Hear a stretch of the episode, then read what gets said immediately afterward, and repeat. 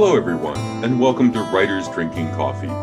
This is a podcast based on writers sitting around drinking coffee or red coffee and talking about writing, publishing, the whole creative process. We do not censor ourselves, but we don't swear a lot, so consider us PG 13. Your host today is John Schmidt, and joining us today is Karen Brenchley, and we're focusing in because Karen is going to tell us a story. And she's not just going to tell us a story, she's going to tell us how to make a story real. So, Karen, let's start with something simple. Could you introduce yourself, please?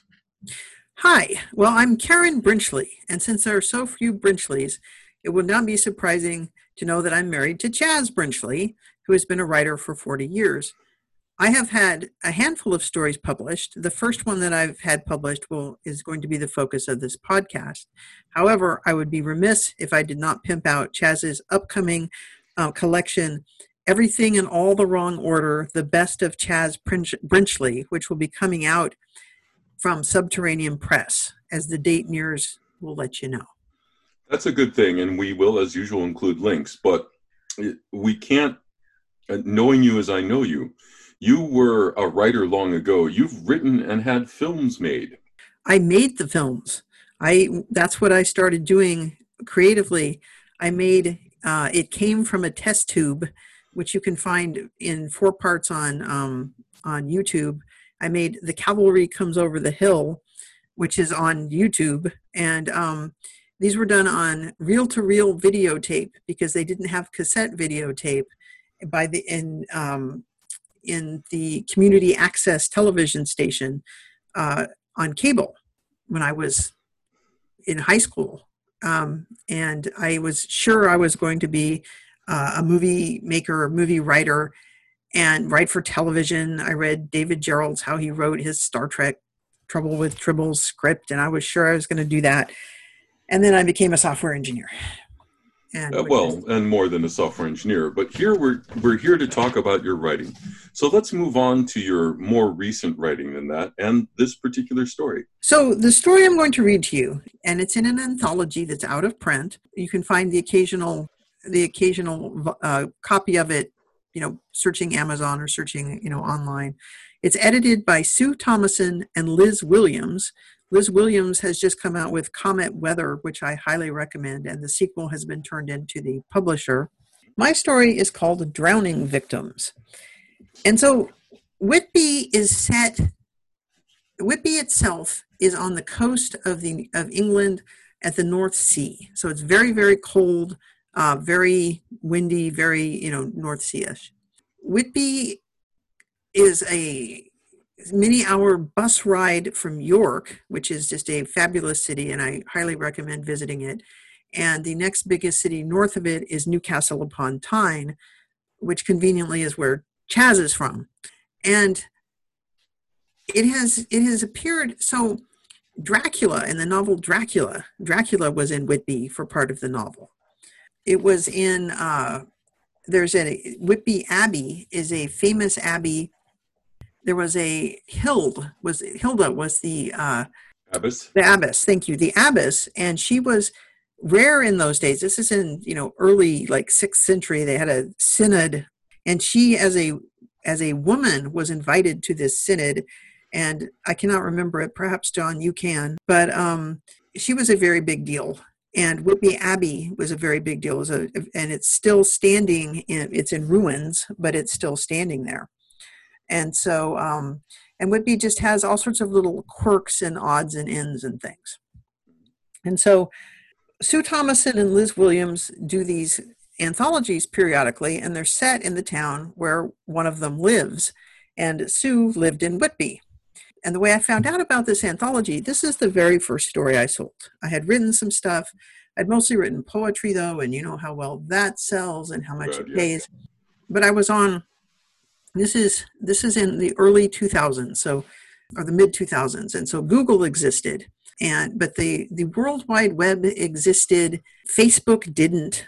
So the way people you know chatted and communicated is there would be websites that would host essentially Facebook groups. So people would join these groups and send you know and and send emails back and forth, and everyone would see them and that kind of thing. And so I was in this group with a bunch of writers because I just happened to know lots of writers. And Liz said, "Oh yeah, I'm doing this anthology, and anyone here is welcome to to submit a story." And I thought, "I'm here." And she sent out what's called a Bible. The, the Bible, this term is also used in film and television and in writing, but it's a this is what we want our project to look like. This is these are the things that should be in it. This is just to let people know what's coming and what you need to do. So I perused the Bible carefully and, and looked for things that, you know, that I thought might be, you know, might make a good story. Because I was thinking, you know, what if, what if I could, my main character could be English? I thought, oh, I'm just so not English. I'm so American. How do I do that? There, you know, there's there were other things. There's uh, Caedmon, who was a, a famous he's a famous early English poet. If you're into early English poetry, I thought, well, maybe no. I could be a was poet. He in, was he in the Bible, or is he coming out of your own experience? Caedmon is someone I've heard of. So I belong to the Society of Creative Anachronism, and I was a bard in the Society of, for Creative Anachronism. So, so Caedmon isn't from the Bible. Caedmon's from your own knowledge. That's, that's... Caedmon is from my own knowledge, but it was mentioned there. Okay. But there's also they put notes about things like the amusement arcade is directly opposite the fish quay. Okay, that's kind of interesting. The old spa theater is haunted, she said. They they say in this. So the Bible has also, hmm? excuse me? The Bible has a lot of in-town information, but the secondary part of it is is even if the Bible's wrong as far as the town goes, the Bible's right as far as the writing goes. Yes, these are these are things they just letting us know to get started so we don't have to go this again this was Google but not every, you know Mm-hmm. It wasn't as complete, and that kind, people didn't post things as much. But also things like um, host a whole bunch of festivals, they host that kind of thing. So with all of this, I said, okay, I'm going to be, um, I'm going to be an American. I'm going to have kids. I'm going to be an American on vacation. And conveniently, I had, uh, before I started writing this, I actually had gone on vacation to England and went to York did you have a couple kids with you? No, but I generally do, you know, other people's kids. I like other people's kids. You give them back after they're spoiled rotten. Uh, so anyway, so I had been to I've been to York. I wanted to go to Whitby, but it's a mini hour bus ride, and you know things didn't work out.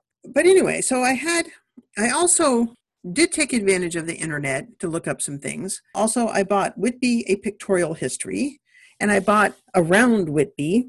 That's one of those books that's kind of got a sepia print on the front, and you can buy one for just about any town, anywhere.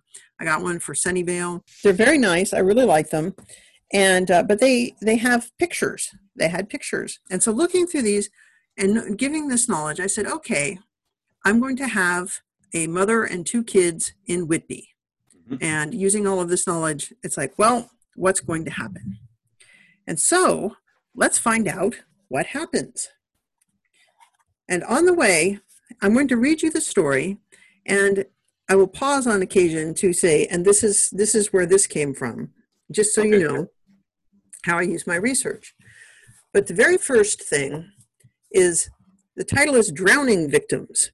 And it's, I got the name because the, the, during this time period, this is 2005, I think, mm-hmm. Goths were in. Goths were in. And everywhere you looked there was a young woman with very pale skin and wearing you know black things. And one of my one of my more colorful friends described them rather disparagingly as drowning victims. So that's part of where this title comes from. Drowning victims by karen williams.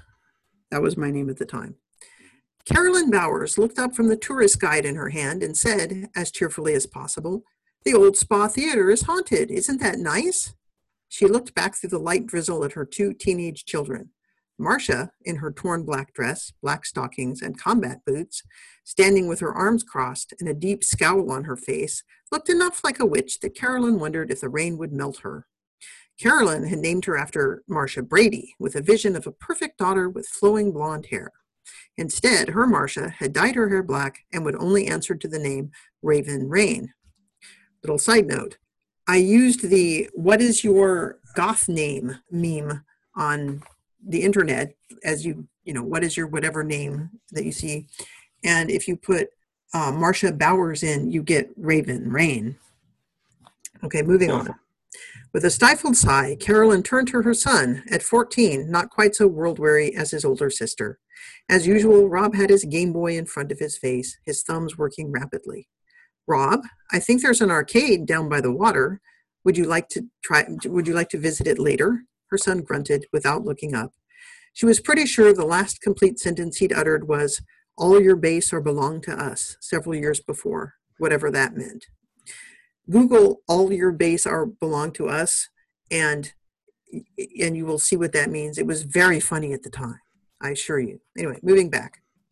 Carolyn sighed aloud this time. They stood, at, they stood outside the Seacliff Hotel in Whitby, a town on the coast of Yorkshire in northeastern England, on the last Friday in October. The hotel was aptly named because they indeed stood on a cliff above the sea, the North Sea, and through the cold rain that spat down, threatening to turn into snow, she could see waves pounding into the sand below. She looked back at her children, one of whom could be seen glaring through thick black hairs stuck by rainwater to her forehead and cheeks, and one of whom was hunched up under the hood of his raincoat, ignoring her in his attempts to keep Super Mario safe from the damp. She considered jumping, but that would mean her husband would get the last word if he ever used a complete sentence again either. That everything I just described is real, got it from the internet.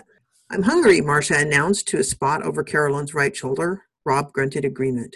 Carolyn didn't bother answering. This argument had begun half an hour ago, when Marcia had announced that the food in the hotel restaurant was completely unacceptable. Carolyn had argued, reasonably she felt, that since they served seafood, steak, and vegetarian food, there was a wide enough choice for all of them.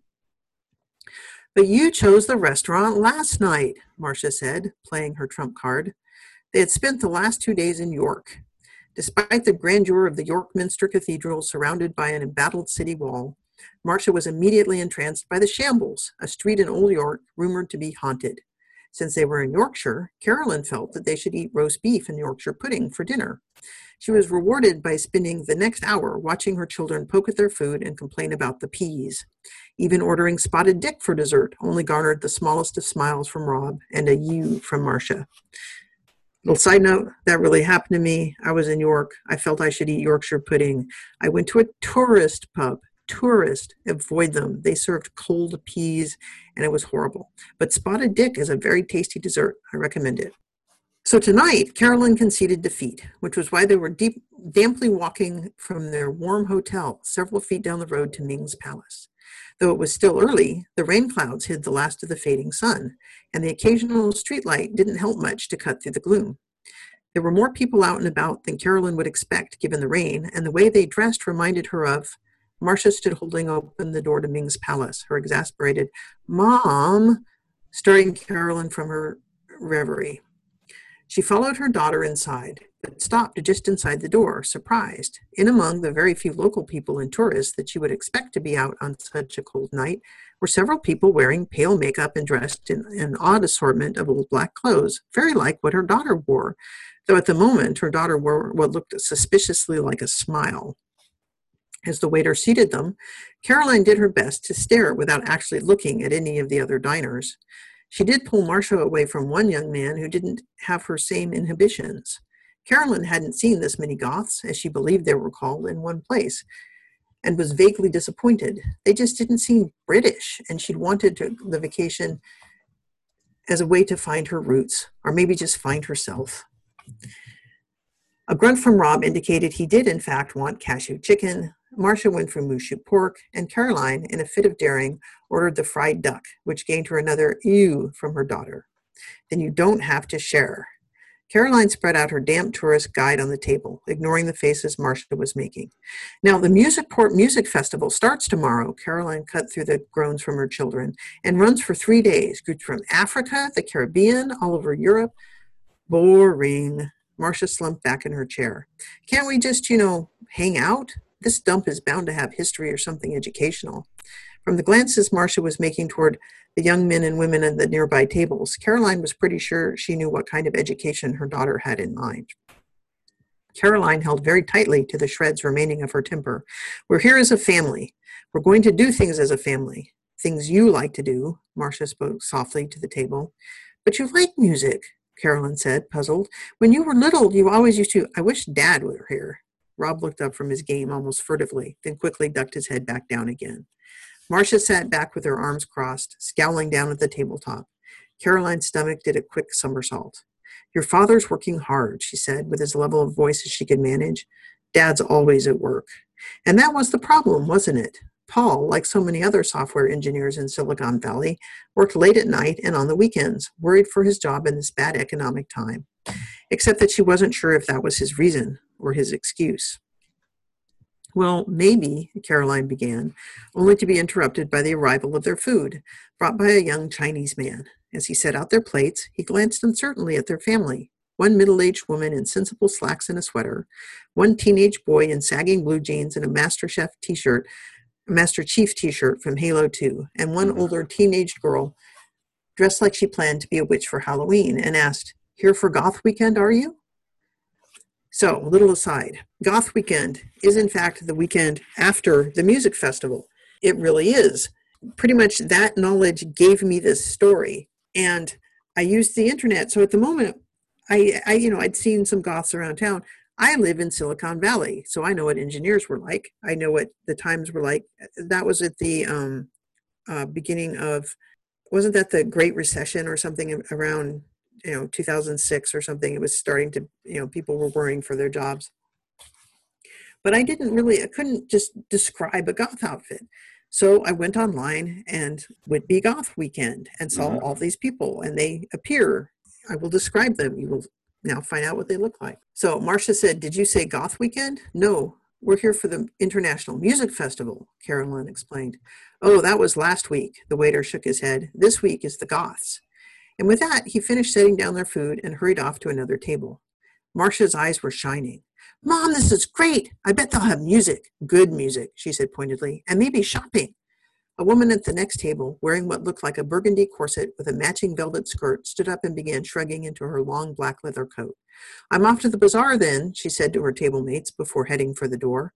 A bazaar, said Marcia, so there is shopping. She turned to her mother with the same big eyes she used to use when begging for a new Barbie. Please, Mom, can we go? Please? I'll never ask for anything again ever. This would be so cool. Side note, yes, there is a bazaar. I found that out on the internet. Carolyn couldn't think of anything more unnerving than spending time in a loud room, crowded close to people who looked like the people in the restaurant. Most of them looked like bodies washed up after a drowning. She tried to sound as reasonable as possible as she said, I know you'll be disappointed, but I don't think so, dear. You can do your music things at home. This trip is about you, Marcia interrupted, her voice bitter. This trip is about you and what you want and where you want to go, which is to get away from us and to get away from Dad. Caroline stared astonished. Marcia, I hate that name, she screamed. I hate you. Her daughter pushed back her chair, grabbed her coat, and stalked out of the restaurant. Carolyn froze for a moment in complete disbelief, then in slowly mounting anger. The other diners were, there, were either trying not to look at her or openly smirking. How dare, how dare she act that way? Caroline said in a fierce whisper, after all I've done for her, bringing her all the way to the land of her roots. She stood up in the now silent restaurant and pulled on her blue raincoat, decorated with cheerful ducks, and thrust her purse at a dumbfounded, dumbfounded Rob. Pay for dinner. She left him staring after her as she hurried past the other diners towards the door. Outside, the rain was still falling softly, and a fog had moved in to swirl around a growing crowd of shadowy figures moving past. In the dimness, Caroline could make out one dark-clad figure, couldn't make out one dark-clad figure from another. Marcia, the crowd continued to push past her. Raven? Three heads turned toward her, but before they turned away again, she could tell none were who she was looking for. Self consciously, she put up her hood against the rain and set off to the right toward a large building set against the cliff. Her map had said this was the Spa Pavilion, home of the supposedly haunted theater. Maybe Marcia had gone there. Mm-hmm. I don't know if you remembered, but I, in the Bible it said the Spa Pavilion and the Spa Theater were haunted. Right. Anyway, she joined the throng of people moving toward the looming brick building ahead, grateful for her boots as she splashed through a puddle. The young people around her laughed and shouted at friends in the, in the muffling fog, though their good humor simply fueled the anger still rising in her. As she looked at the girls walking past in their old fashioned finery, she could only think of the battles after battles she and Martha fought. Why did Marcia insist on dressing like a bag lady from a hundred years ago? Why did she insist on making her mother's life miserable? She was just like her father. Carolyn stopped abruptly, the young people cursing as they veered to avoid her. She ignored them. She was not going to listen to teenagers anymore. Just as soon as she found Marcia, she was sending her home to her father, and Rob too. Caroline was going to be on her own, be free of all of them. She started walking toward the spa pavilion again, in a grimmer mood. She soon found herself moving with the flow towards a door at the closer end of the building. When she made her way inside, she found herself in front of a table with a harried woman sitting at it. Ticket? the woman said, over the loud music pounding from inside. Ticket? Carolyn asked stupidly. I'm looking for my daughter. She ran away. 36 pounds then, the woman briskly, said the woman briskly, tapping lightly on the table with her fingertips. 36 pounds, Carolyn thought angrily to herself. This will come out of Marcia's allowance. But her groping hand did not find her purse, and after a moment's horror, she realized she had left it with Rob. I don't have any money, Carolyn said, flustered. With me, I mean, my daughter but the woman had already turned to the man behind her. Carolyn found herself pushed into a corner just inside the door with a good look at the people streaming by. She didn't see Marcia, but the other others caused her to stare. They weren't all teenagers, as she had expected, but people of all ages and sizes, she thought, looking at one busty woman in a frilly blue velvet dress and matching feather hat. Or was that a man? Carolyn quickly looked at the next group in line two men and a woman, all dressed in tight black leather and fishnets, with spiked leather collars around their necks. One had a sharp steel claw on his index finger. One had fangs showing through his lips, black with lipstick. Again, this is all from the internet. Her anger began to give way to panic. Her baby was inside with people like this. Then, in relief, she realized that Marcia probably didn't have 36 pounds either. Carolyn began pushing against the tide toward the door. If Marcia wasn't here, she'd still be outside, and Caroline was determined to find her. The crush of the crowd forced her up against a tall man in a long satin cape. As, at her muffled, excuse me, he turned from where he was tacking up a poster announcing a Bat Conservation Fund raffle, next to one announcing a concert by a band named Screaming Banshee Aircrew, to face her. There really is a band called Screaming Banshee Aircrew. Mm-hmm. Good evening, madam, he said, offering his hand. She reached to shake it, but he instead lifted it to his lips and kissed the air just above it before releasing it gently. Surprised, Carolyn's hand felt a slap against her side. Now, this, she thought, is how a man should treat a woman. Even in the dim light, his face was surprisingly hard to focus on, though he appeared very handsome. His dark hair was carefully combed back from a, from a widow's peak. His dark eyes gazed intently at her, and, like almost everyone else, he wore old fashioned black evening clothes. Leaving, were you? he asked in a deep voice. At her nod, he took her arm and tucked it under his, then began moving them both towards the door. The crowd, which had thickly blocked the door a moment before, moved out of his way immediately, though no one seemed to notice him. Just as none of them noticed me, Carolyn thought bitterly. As she stepped beside him through the door, she added to herself, But a gentleman saw me right away. As the cold rain and fog hit her face, she snuggled closer against her tall companion. This way, he said, leading her along the side of the pavilion toward the second wing, which, according to her tourist guide, held the theater. His voice lacked the distinctive quality that she had come to associate with the people of Whitby. Side note people in Whitby and all along the coast are Geordies. They have a very distinct accent. Where are you from? Carolyn said, trying to avoid puddles. Her companion answered, Why, from here. At her puzzled look, he added, I have lived here for some time, though my family comes from the Principality of Wallachia in Eastern Europe. He shrugged, elegant in his silken cape. I'm technically minor nobility there, though I haven't returned for some time. Guess who this is? Two guesses.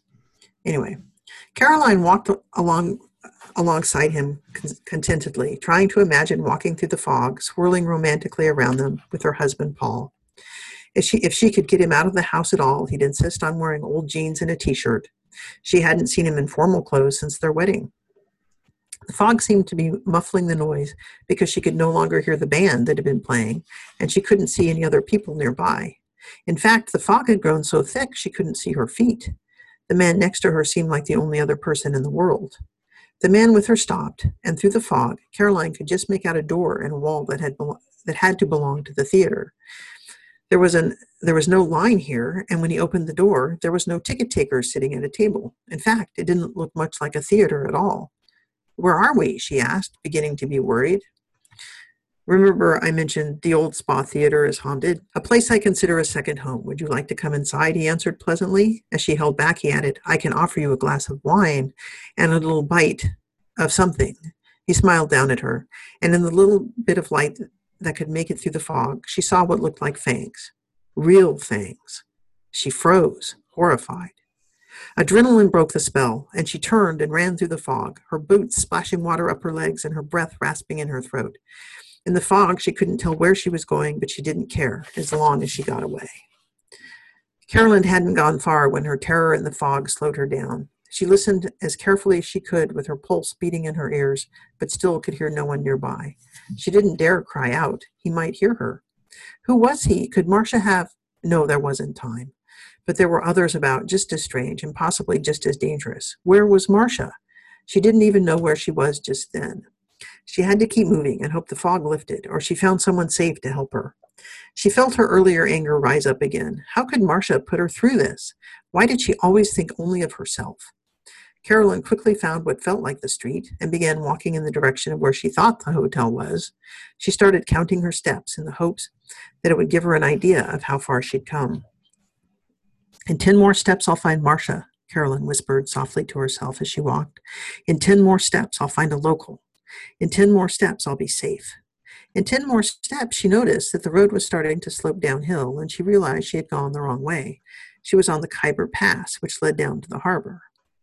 She paused in the roadway. If she wanted to go back to the hotel, she knew how she knew now which direction to go. But back that direction was the dark man with the cloak, and all the Goths with their velvet and claws. If she kept going, she'd soon be downtown, where there would be other people, normal people, who could help her find Marcia. She kept going. The lower the road became, the thinner the fog. She could hear something screeching above her, and for a moment the squabbling sounded like her children. For a heartbeat, she convinced herself they were, then realized she heard gulls fighting over a morsel. Rob, at least, should be safely back at the hotel with his games. Then she remembered the arcade. Maybe Marcia had gone down there. It was down somewhere near the harbor. Carolyn began walking faster. As she rounded the corner of Khyber Pass and headed down to Pier Road, the fog had lifted almost completely. Above the raucous noise of the gulls, Caroline could hear voices. They seemed to be coming from the foot of the pier, so she turned in that direction, walking past a white tower. The rain had stopped too, and the sky seemed brighter, as if it were not yet twilight. She could see some women clustered together at the base of the pier, staring intently out to sea. As Caroline walked closer, sound fell away, and she felt like she was walking into a silent bubble. The gulls, even the waves pounding against the pier, fell silent, and her footsteps fell muffled into the stillness.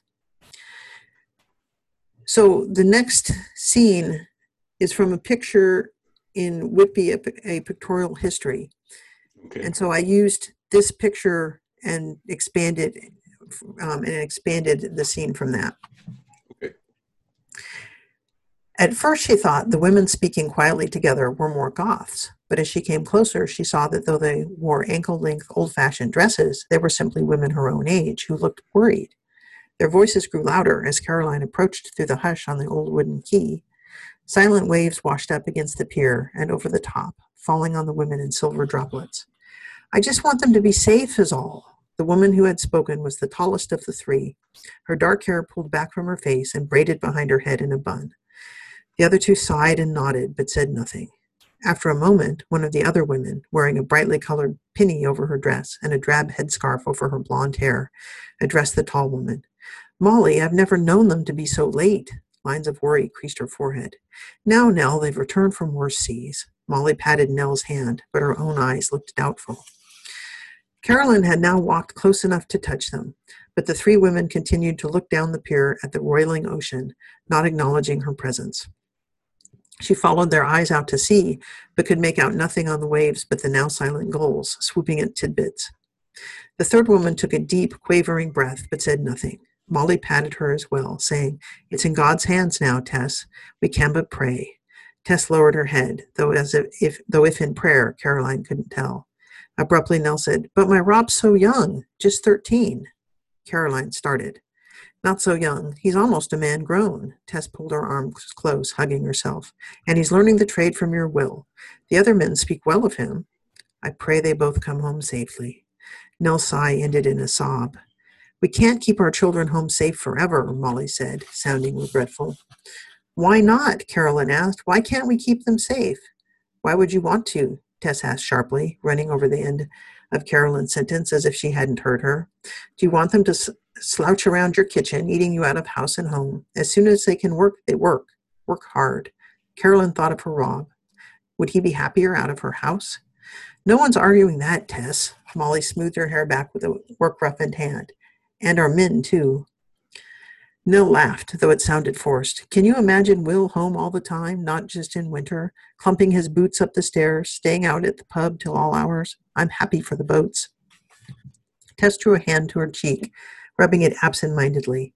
The others took notice and abruptly grew silent. Yes, Tess, Tess said, I'm happy for the boats. Carolyn thought of Paul, working long hours every day. At least he came home at night, safe and sound. At least he didn't hit them.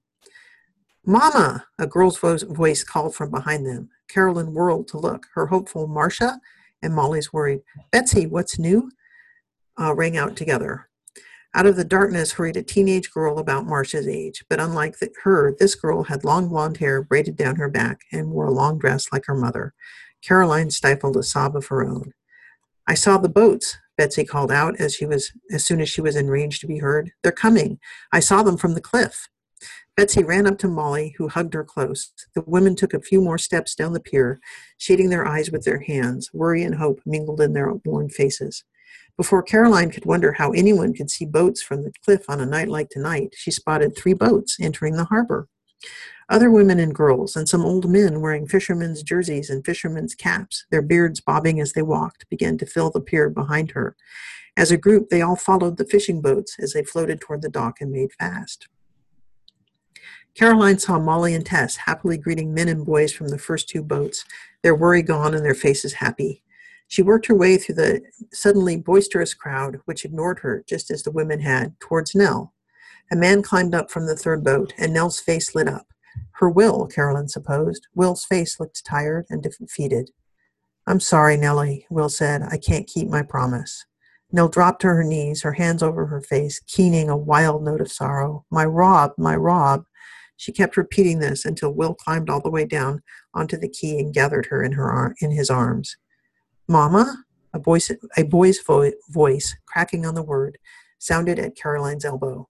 She turned to see a teenage boy dressed like the men, standing beside her, staring at Nell and Will.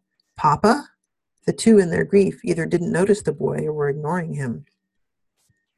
The boy smelled strongly of the sea. Caroline looked closer. The boy's face appeared a very pale blue in this light, and his lips and tongue were black, as if he were using the same lipstick as the Goths. But these weren't Goths here. The boy stepped closer to Nell and Will. Mama, it's Rob. I'm home. Papa promised he'd bring me back. Mama? Rob's parents continued to ignore him. Abruptly, he turned back to her, speaking directly to her. Why won't they answer me? he asked. His dark mouth quivered as if he were holding back tears. You see me, don't you? Carolyn nodded her head, afraid to say anything. Why don't they? Rob, Carolyn tried again, almost choking on the familiar name. But what could she say? Because you're dead, you drowned. You went to sea and never came home to your mother? Your mother couldn't keep you safe and you're dead? Molly and Tess and some other women had come over to Nell, surrounding her and helping her to her feet. Rob stepped back and looked imploringly at Caroline. But she couldn't help him. She didn't belong here. She couldn't keep her own children safe. But what if this were her Rob, newly drowned and heartsick because his mother couldn't see him? Impulsively, Caroline reached for the boy and hugged him close, his waterlogged clothes clammy to the touch, but his body still substantial. He hugged her back, crying salty tears. She released him gently, and he stood back, looking imploringly into her eyes. I'm sorry, Carolyn said, feeling how inadequate that sounded. I'm sorry. Carolyn turned away from the boy, who was not her Rob, and ran down Pier Road. Almost immediately, she found herself in rain again. The slick road slowed her down only a little, and as she ran, her heart pounding in her chest from terror and exertion, she whispered to herself in time to her heartbeat Find Marcia, find Marcia, find Marcia. At the bridge, she turned and crossed the harbor, then turned left again onto Church Street. Her pace slowed to a brisk walk, and she began to catch her breath. Up ahead to her right, she could see a long staircase heading up a hill. To the Abbey, Caroline remembered from her tourist guide.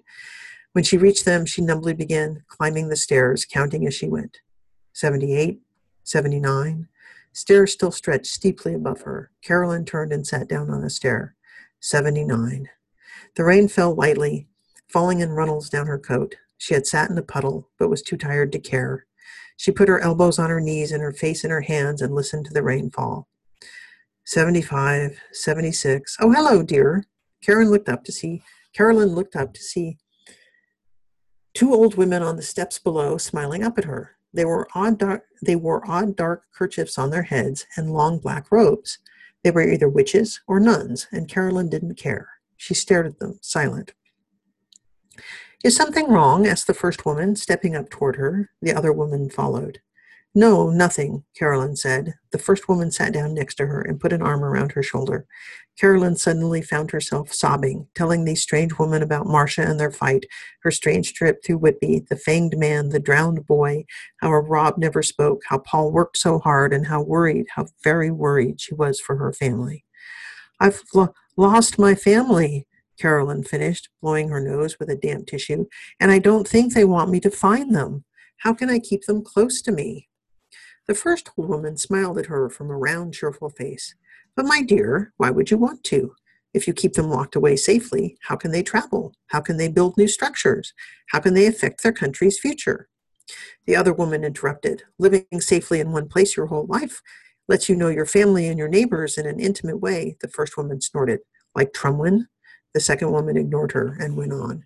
That can never be equaled by the inconsequentials of the worldly life. But Alfleda, the first woman jumped in. If that's all the life you know, how can you compare it to Hilda? Alfleda said patiently, in a way that led Caroline to believe this was a frequent argument in the way of old married couples. I left the abbey. I visited Cuthbert, not Trumwyn. Hilda asked in an aside, pretending to look innocent. And as an aside, Abbot, uh, Abbess Hilda is a woman I was talking about uh, mm-hmm. before. Alfleda is the abbess after her.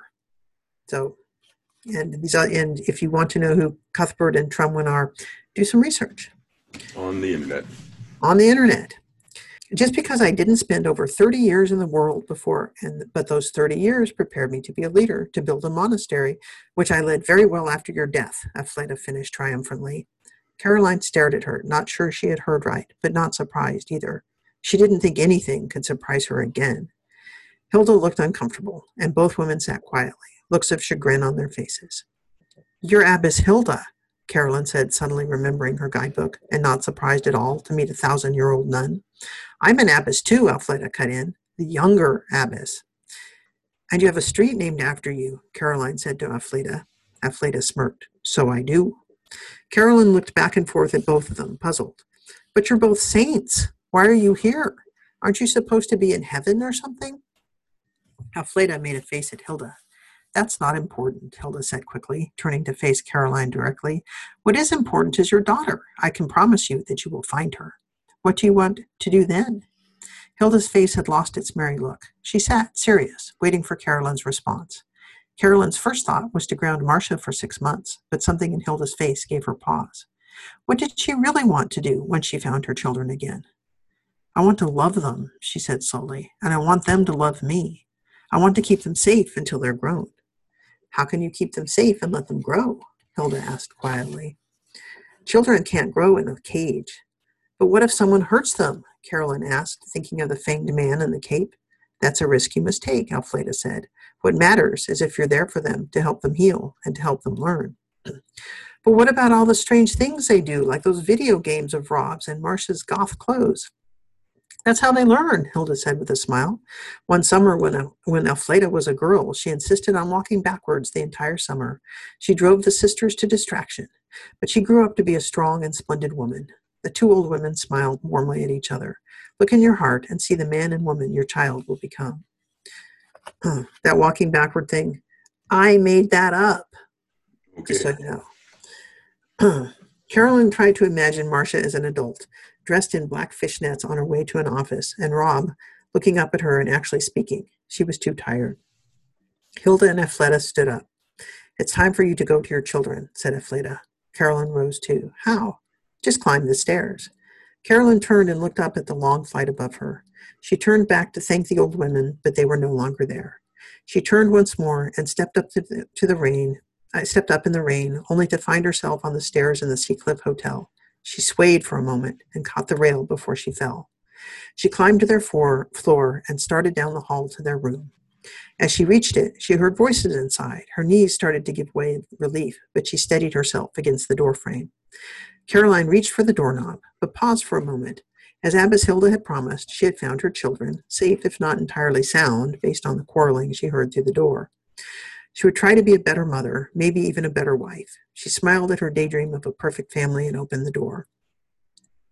The first thing she saw as she entered the room was Rob, seated on the floor in front of the television set, playing a game. He didn't look up. Mom? Marcia stood just outside the bathroom door, wearing a Nightmare Before Christmas nightgown and a towel wrapped around her hair. Where have you been? Carolyn almost laughed. She was so happy to see her children. She let her damp coat fall to the floor and held out her arms. Give me a hug, sweetheart, she said to her daughter. Ew, you're all wet. Marcia flounced over to the dressing table and began digging her iPod out of her bag. Carolyn kicked off her damp shoes and socks, then walked over to Rob. She reached down and tried to hug him too, but his face never left the screen and he wriggled away from her. Carolyn tried not to let herself feel the disappointment. At least they were safe. She was safe. She would be a better mother. She just wished they would be better children. With a sigh, she walked toward the bathroom and the promise of a hot bath. It wouldn't happen in a single night. It would take some work. 76, 77, she muttered to herself as she closed the bathroom door behind her. The end.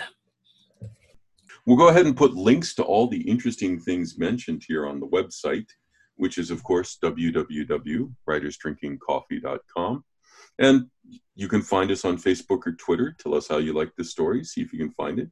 We also answer email. Karen, if anyone emails in, would you be up to answering questions about it? Possibly. I'd be quite happy to. Excellent. Thank you. You've been listening to Writers Drinking Coffee, a labor of love and enthusiasm put together by the hosts.